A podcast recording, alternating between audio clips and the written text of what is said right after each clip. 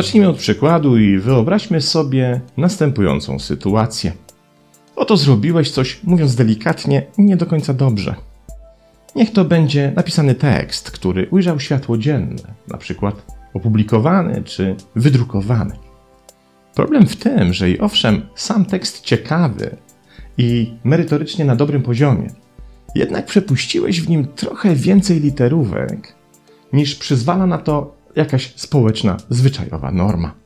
Jeśli widzimy jeden błąd na kilku stronach tekstu, to przecież przymykamy oko. Ale kiedy co jakiś czas pojawia się ich kilka, to jednak skutecznie odwodzą uwagę od merytorycznego przekazu.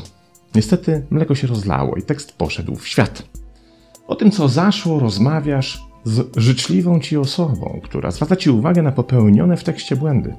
Taką informację zwrotną przyjmujesz z pokorą, bo przecież to twoja wina i nie masz zamiaru się jej wypierać. Co więcej, dziękujesz znajomej za zwrócenie uwagi, doceniasz jej troskę i mówisz, że kolejnym razem zwrócisz na to baczną uwagę i nie wypuścisz więcej tekstu z błędami spod swojego pióra.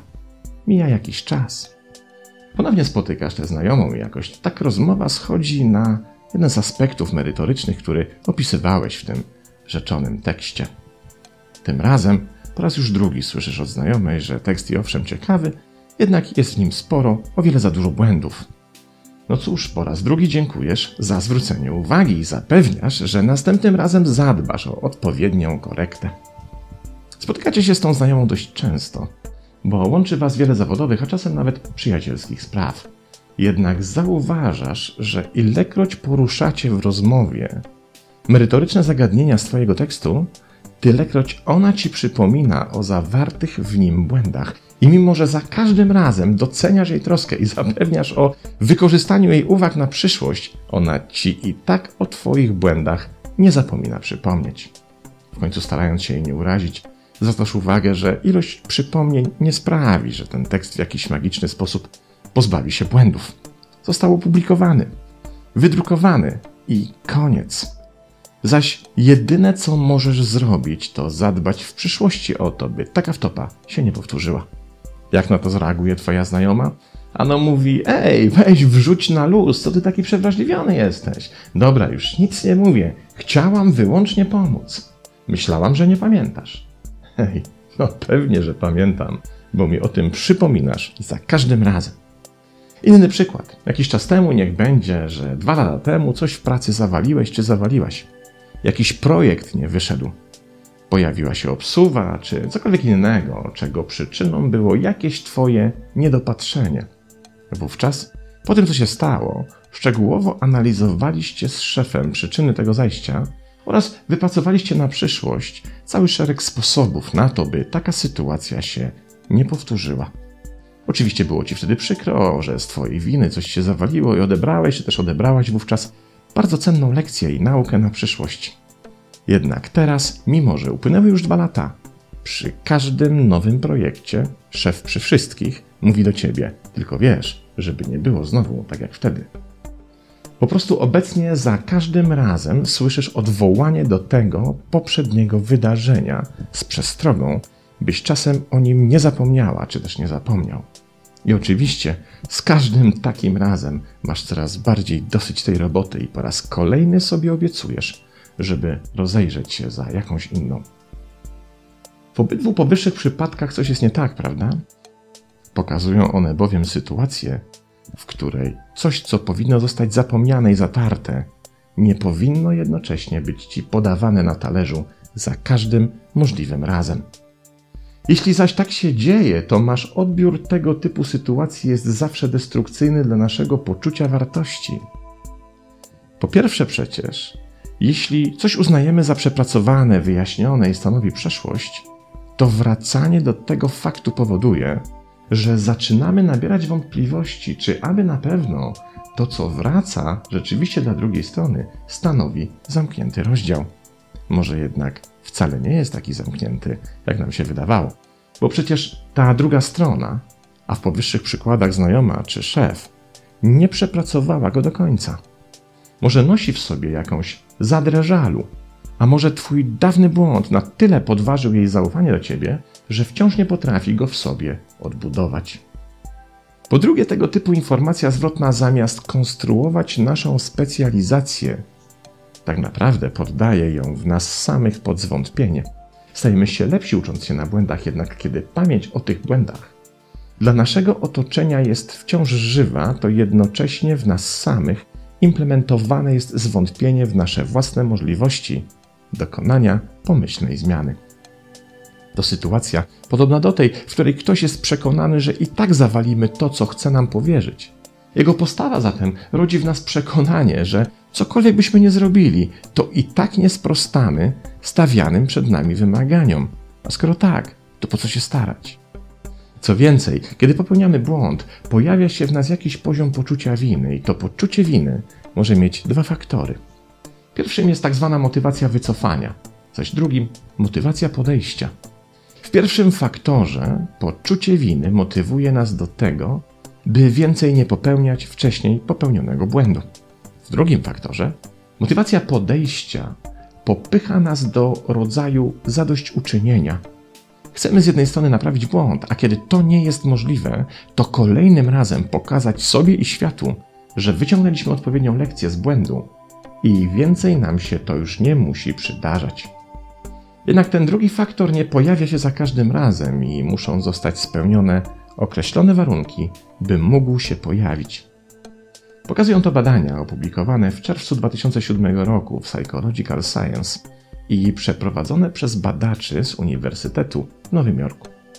W tych badaniach posadzono uczestników przed monitorem, na którym były prezentowane zdjęcia różnych osób i jednocześnie mierzono ich wskazania EEG, chcąc ustalić, jakie ośrodki ich mózgu będą przejawiały bioelektryczną aktywność podczas oglądania zdjęć.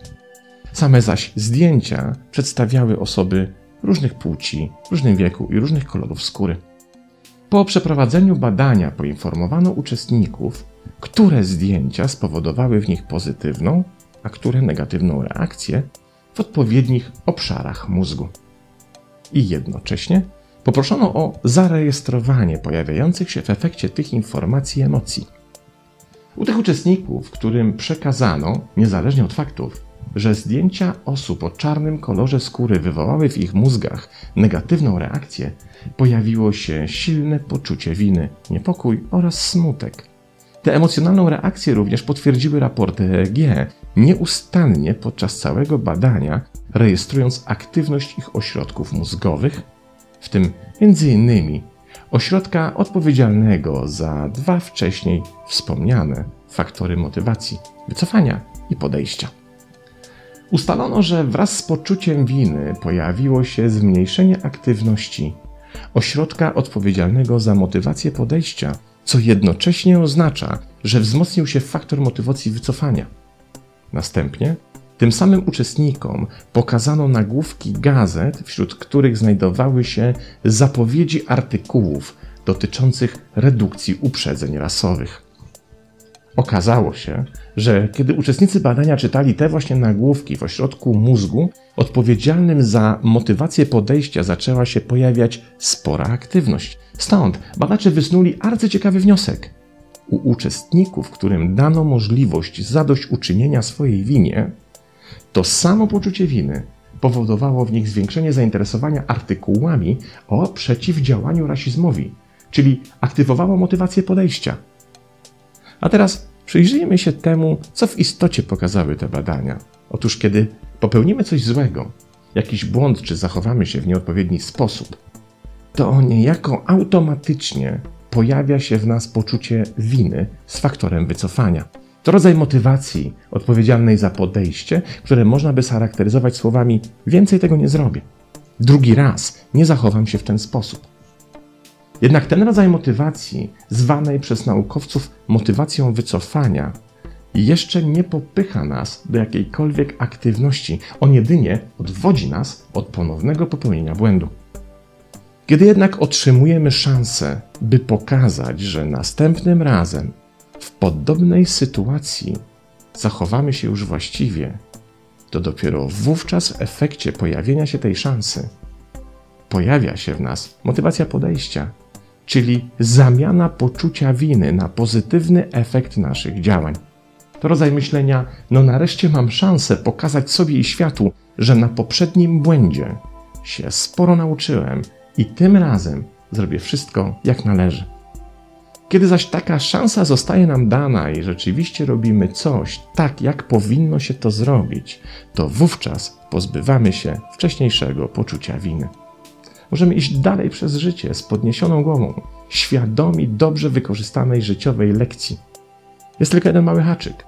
Otóż, żeby to było możliwe, musi być nam dana szansa na poprawę, na zadośćuczynienie, byśmy przede wszystkim przed samymi sobą mogli wyjść z twarzą i obronną ręką.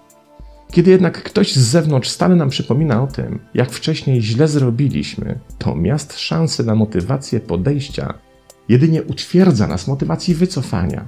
To tak jakby ten nasz wewnętrzny, samoregulacyjny system był zakłócany z zewnątrz. Jakby motywacja podejścia była przez kogoś celowo blokowana. Wtedy jest trudniej się poprawić. Jest dużo trudniej odzyskać wiarę w siebie i pozbyć się nieznośnego poczucia winy. Co polecam pod rozwagę wszystkim tym, którzy lubią nam nieustannie przypominać nasze wcześniejsze błędy. Pozdrawiam.